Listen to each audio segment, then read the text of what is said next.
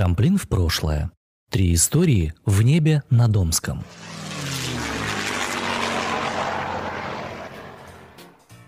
В небе над Омском можно обнаружить уникальные серебристые облака, краснокнижных пеликанов и прочую омскую птицу, а еще перекресток, перекресток воздушных путей, помеченный флагами Англии, Франции и Германии. Об отважных авиаторах прошлого века и о месте, которое Омск занимал в зарождающихся трансконтинентальных перелетах, расскажем в этом выпуске подкаста «Трамплин в прошлое».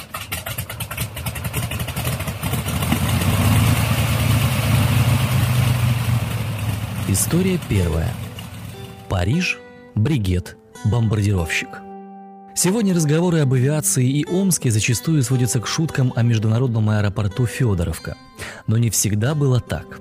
У Омска интересная авиационная судьба.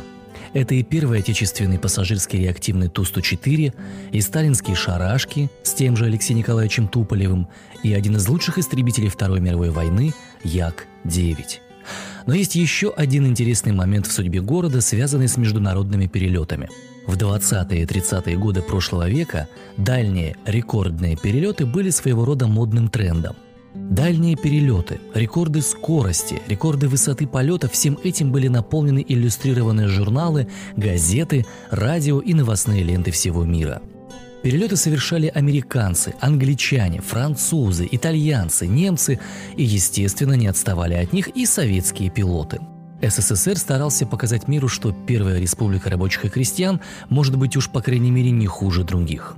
Чарльз Линдберг, Валерий Чкалов, Амелия Эрхард – имена знакомые многим, но едва ли в России широко известны Люсьен Жюри и Франсуа Анри Дардельи.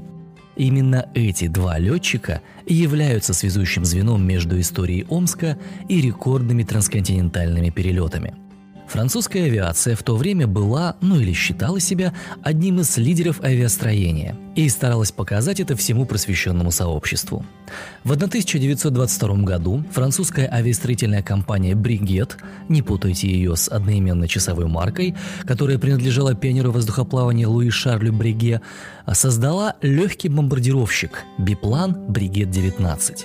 Самолет не отличался ни высокой скоростью, ни хорошими высотными характеристиками, Зато был построен не из дерева, а из дюралюминия. Даже часть обшивки была не из привычного тогда перкаля. Перкаль – хлопчатобумажная ткань, пропитанная разными лаками, а из гофрированного алюминия. Кроме того, самолет был надежен и прост в эксплуатации. Выпущено было всего 2700 экземпляров. Экипаж был всего из двух человек командира и летчика-наблюдателя. Наряду с военной были и гражданские версии самолета, и даже Гран Рейд Бригет 19GR, баки которого вмещали в 7 раз больше топлива, чем стандартная версия. И именно это позволяло совершать дальние перелеты. Именно эти версии использовали для установки рекордов дальности в разные города мира – Токио, Шанхай, Леопольдвиль, Киншасу. И вот в 1926 году капитану авиации Люсьену Жирьи и лейтенанту Франсуа Анри Дардельи пришла идея совершить дальний беспосадочный перелет в экзотический СССР, с которым недавно были установлены дипломатические отношения. Точкой отправления избрали парижский аэропорт Ле Бурже, а точкой назначения – Омск. К полету был подготовлен бригет 19 1685 GR. 14 июля 1926 года в 5.30 утра запускается 12-цилиндровый двигатель Испано Сууза мощностью 500 лошадиных сил. Капитан Жюри телеграфирует «Мы хотим прибыть в Омск» и самолет отрывается от земли. В 05.45 под крылом самолета уже пейзажи Франции. Реймс, Арденны, а в половине восьмого утра самолет проносится над широким Рейном – пересекает Саксонию. В 13.30 под крылом самолета «Прекрасная Висла» Жюри и Дордильи пролетают 30 километрами южнее Варшавы, вне поля зрения оставляя крепостные сооружения вокруг польской столицы. И вот они пересекают границу СССР. В 17.30 пролетают над Смоленском, где им навстречу взлетает советский самолет, чтобы идентифицировать французский аэроплан и пролетает в каких-то 100 метрах от борта французов. В 2015 летчики видят вспышки от трамвайных пантографов и не сильно освещенный город. Это Москва столица Союза Советских Социалистических Республик. В 22.15 они пролетают над Нижним Новгородом и удивляются активности города в столь поздний час. Ближе к Уралу облачность сильнее, дождь и ветер. Самолет снижается с 3000 метров до всего полутора и летит вдоль рек. Иногда самолет снижается до 50 метров. Целых 80 километров полета прошли именно так. Он распугивает стада и удивляет местных жителей. И вот, наконец, они пересекают Южный Урал и пролетают над Троицком. Долгожданный ориентир – Транссиб. Они летят вдоль благословенной железнодорожной магистрали. За Уралом погода все хуже. Ночь проходит в тревожном напряжении. В 9 утра они пролетают над городом, построенным в европейском стиле с красивой станцией. Это Петропавловск. Топлива мало. 200 литров топлива. 150 литров. 100 литров. 50 и вот огромный город с прямыми улицами и мутной рекой. Омск.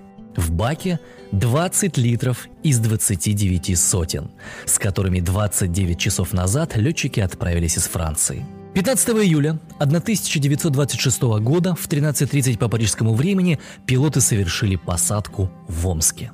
Они с трудом вылезают из самолета, спина и ноги затекли и отправляют восторженную телеграмму во Францию. Они побили мировой рекорд дальнего беспосадочного перелета в тяжелейших метеоусловиях. Полет длиною 4716 километров завершен.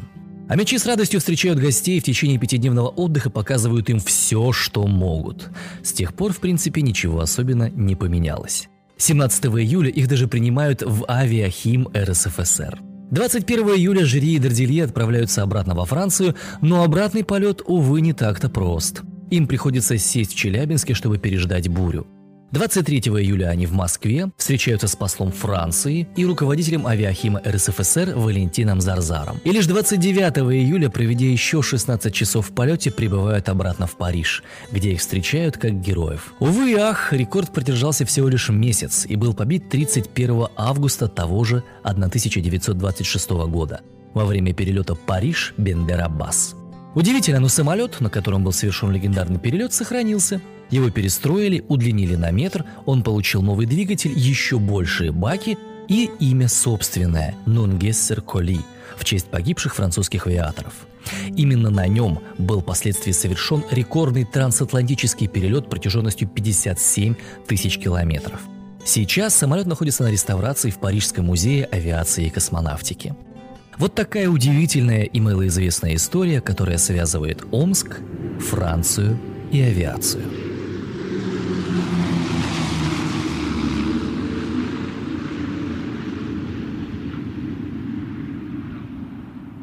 История вторая. Нью-Йорк, свинец и Говард Хьюз – о кругосветном перелете Говарда Хьюза на Локхит Супер Электро с посадками в Париже, Москве, Омске, Якутске и Фэрбэнксе писали многие и наши исследователи, и американские источники. Вот что пишет об этом известный омский краевед Игорь Федоров. Вылет и прилет, соответственно, в Нью-Йорке. В лучах заходящего солнца через 42 часа 40 минут после вылета из Нью-Йорка колеса самолета пилота-миллионера Хьюза коснулись посадочной полосы Омского аэродрома. Как и в других местах посадки, механики незамедлительно начали дозаправку самолета. 13 июля на рассвете американцы покинули четвертую стоянку на половине своего кругосветного перелета и направили серебристую машину через необозримые сибирские просторы к Якутску. Проплыли под крылом Новосибирск, Красноярск и Канск – в час 45 минут по нью-йоркскому времени, докладывало советское полпредство в Вашингтоне Центру контроля за полетами, авиаторы пролетели Киренск, это 1370 миль от Омска и две трети пути до Якутска. Около шести часов вечера Локхит показался над Якутском и, сделав несколько кругов над городом, приземлился на сухопутном аэродроме. В своих многочисленных выступлениях Говард Хьюз неизменно подчеркивал гостеприимство жителей столицы Северной Республики – Корреспонденту республиканской газеты Говард Хьюз сказал, что над советской землей самолету погода благоприятствовала, и вот только в Омске их застал дождь. От Омска до Якутска шли на высоте 3000 метров со средней скоростью 330 км в час – Николай Морозов, шеф-редактор журнала «Информио» и бывший преподаватель ОМГУПС, описывает этот эпизод в своем ЖЖ.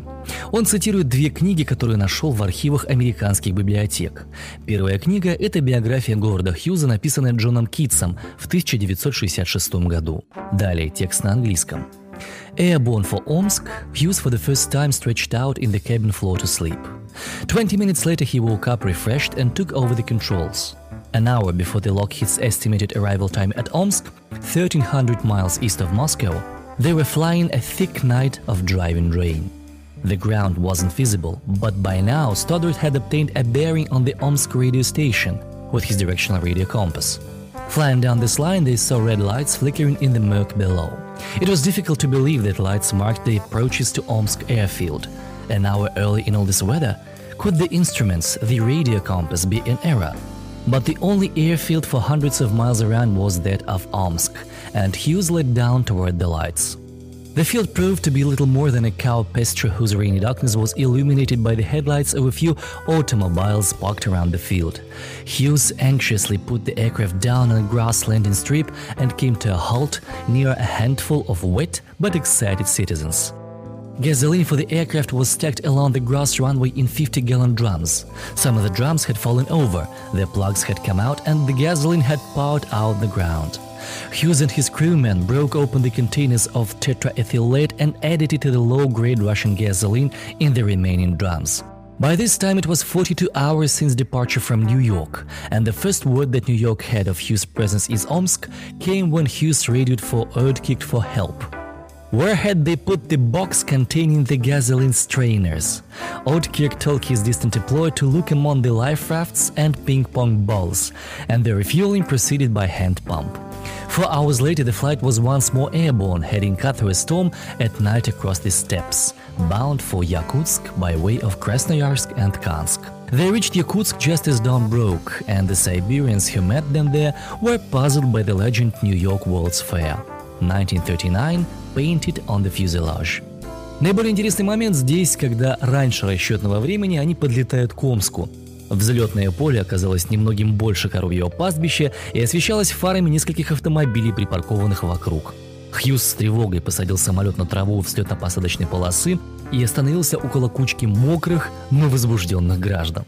Бочки с бензином для самолета были сложены вдоль взлетно-посадочной полосы в траве, некоторые из бочек упали, их пробки выпали и бензин разлился на землю. Качество бензина было тогда плохое, и Хьюз с командой добавляли в него тетраэтилсвинец и получали топливо нужного качества. Во второй книге Curious Facts About Howard Hughes, 2005 год выпуска, все еще веселее.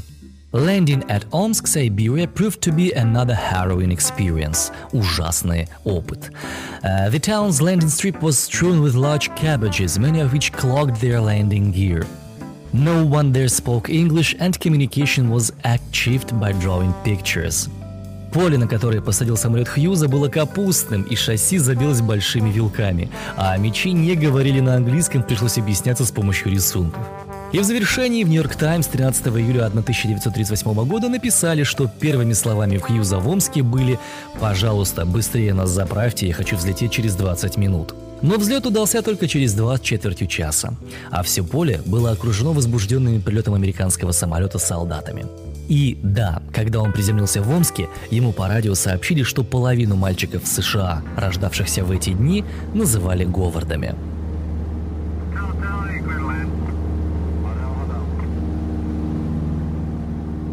История третья. Кукушка Гуга Юнкерс. Гуга Юнкерс, немецкий инженер и промышленник, владелец авиастроительной фирмы «Юнкерс», имел свои амбициозные планы для покорения воздушных просторов Советской России. В декабре 2021 года было образовано авиатранспортное подразделение фирмы «Юнкерс», получившее название «Юнкерс Люфтверкер». В мае следующего года немецкие компании Юнкерс Люфтверкер и Данцигер Люфтпост продлили ранее действующую линию Берлин-Кёнигсберг до Ковна и Риги – Весной 1922 года начались активные переговоры между советским правительством и фирмой «Юнкерс» о том, чтобы сделать концессионное производство самолетов и моторов в подмосковных филях, а также чтобы создать совместные линии воздушного сообщения. Это позволило Юнкерсу начать подготовку к освоению новых авиатрасс. Первый Юнкерс модели F-13 приземлился на Ходынском поле в Москве в мае 1922 года. А в августе того же года товарищество «Авиакультура» использовало арендованные у Юнкерса самолеты для обслуживания авиалинии Москва-Нижний Новгород. Всего выполнили 57 полетов, перевезли 209 пассажиров и 2600 килограммов разных грузов. С июня 23 года начались полеты авиакомпании по маршруту Москва, Орел, Харьков, Ростов, Новороссийск, Батум, Тифлис. До октября этого года на этой линии перевезли почти полторы тысячи пассажиров и около 4 тонн грузов. В следующем авиасезоне должна была заработать полноценная линия Стокгольм-Тегеран, однако ряд объективных и субъективных проблем помешали этому. Задержка подобных авиалиний вынудила Юнкерс использовать сотрудников для оказания помощи советской авиакомпании «Добролет» в освоении новых линий и в проведении пропагандистских перелетов от ДВФ – Общество друзей воздушного флота. За 1923 год фирма Юнкерс выполнила 214 агитационных перелета, во время которых в воздухе побывало 890 пассажиров. Впрочем, для немцев это была не благотворительность. Кроме получения доходов от советской стороны за эти полеты, немецкие летчики изучали новые авиатрассы и приобретали опыт эксплуатации самолетов в непростых условиях советской России. А еще была реклама и продвижение продукции Юнкерс, и весьма успешная – Образ самолета Юнкерс F-13 на десятилетие в создании советских людей был тесно связан с представлением о добролете и о авиахиме. Одним из трех немецких летчиков, обслуживающих авиатрассу Москва-Нижний Новгород, был Георг Ютербок. Он летал на Юнкерсе F-13 с бортовым номером D-194 и персональным наименованием «Кукушка». Летом 1923 года «Кукушка» выполняла полеты в Восточном Закавказье, перевозила срочные грузы рабочих и специалистов. А вот историческим стал перелет «Кукушки» 8-15 сентября 1923 года. Самолет тогда впервые прилетел по трассе Москва-Казань-Екатеринбург, Курган-Петропавловск-Омск, Новониколаевск. В состав экипажа кроме Ютербока входили пилот Лазовский и бортмеханик Калинин а пассажиром на борту самолета был член правления общества «Добролет» Дзевалтовский. Ютербок был не только отличным пилотом, но и отличным репортером. Благодаря своим путевым заметкам, которые регулярно публиковались в журнале «Самолет», он стал самым известным в нашей стране немецким летчиком – в своей журнале статье, рассказывающей о перелете в Новониколаевск, Ютербок делился с читателем не только своими дорожными впечатлениями, но и рассуждал о русско-немецких отношениях и иных волнующих его вопросах. Вот несколько наиболее любопытных фрагментов статьи. «Я получил предложение от Добролета лететь в Новониколаевск. Мы уже в этом году хотели организовать первую часть полета от Петрограда до Владивостока. 8 сентября покинули Москву и в тот же день были в Казани – мы добрались до Екатеринбурга. Нам показали белый опрятный дом, в нижнем этаже которого расстреляли последнего царя и повелителя России Николая II. При виде этого дома мною овладело странное чувство, и мысли вернулись к 1914-му. Почему мы должны были идти тогда друг против друга, а не рука об руку? Германия и Россия. Россия и Германия, объединенные, в зародыше убили бы возможность кровавой войны. Ну хорошо, душой и телом я летчик и слишком глуп, чтобы понимать политику – поэтому лечу дальше к востоку. Мною было замечено нечто другое и очень неприятное, особенно в перелете Омск-Новониколаевск. Насколько нам было приятно и радостно, что публика от мала до велика с таким интересом относится к авиации, настолько же нам, пилотам, служат помеху и те зрители, которые без плана снуют по аэродрому и в последний момент не знают, куда им бежать, вправо ли, влево ли или прямо под самолет. Так же, как народ изучил сущности правила железнодорожного движения, также необходимо ознакомить его и с сущностью авиационного перемещения. 15 сентября самолет завершил перелет Омск-Новониколаевск, и там состоялась торжественная передача Юнкерса сибирскому отделению ОДВФ и переименование его в Сибаревком. Ютербок поездом вернулся в Москву, опять же через Омск, а Лазовский продолжил агитационные полеты по городам и селам Сибири.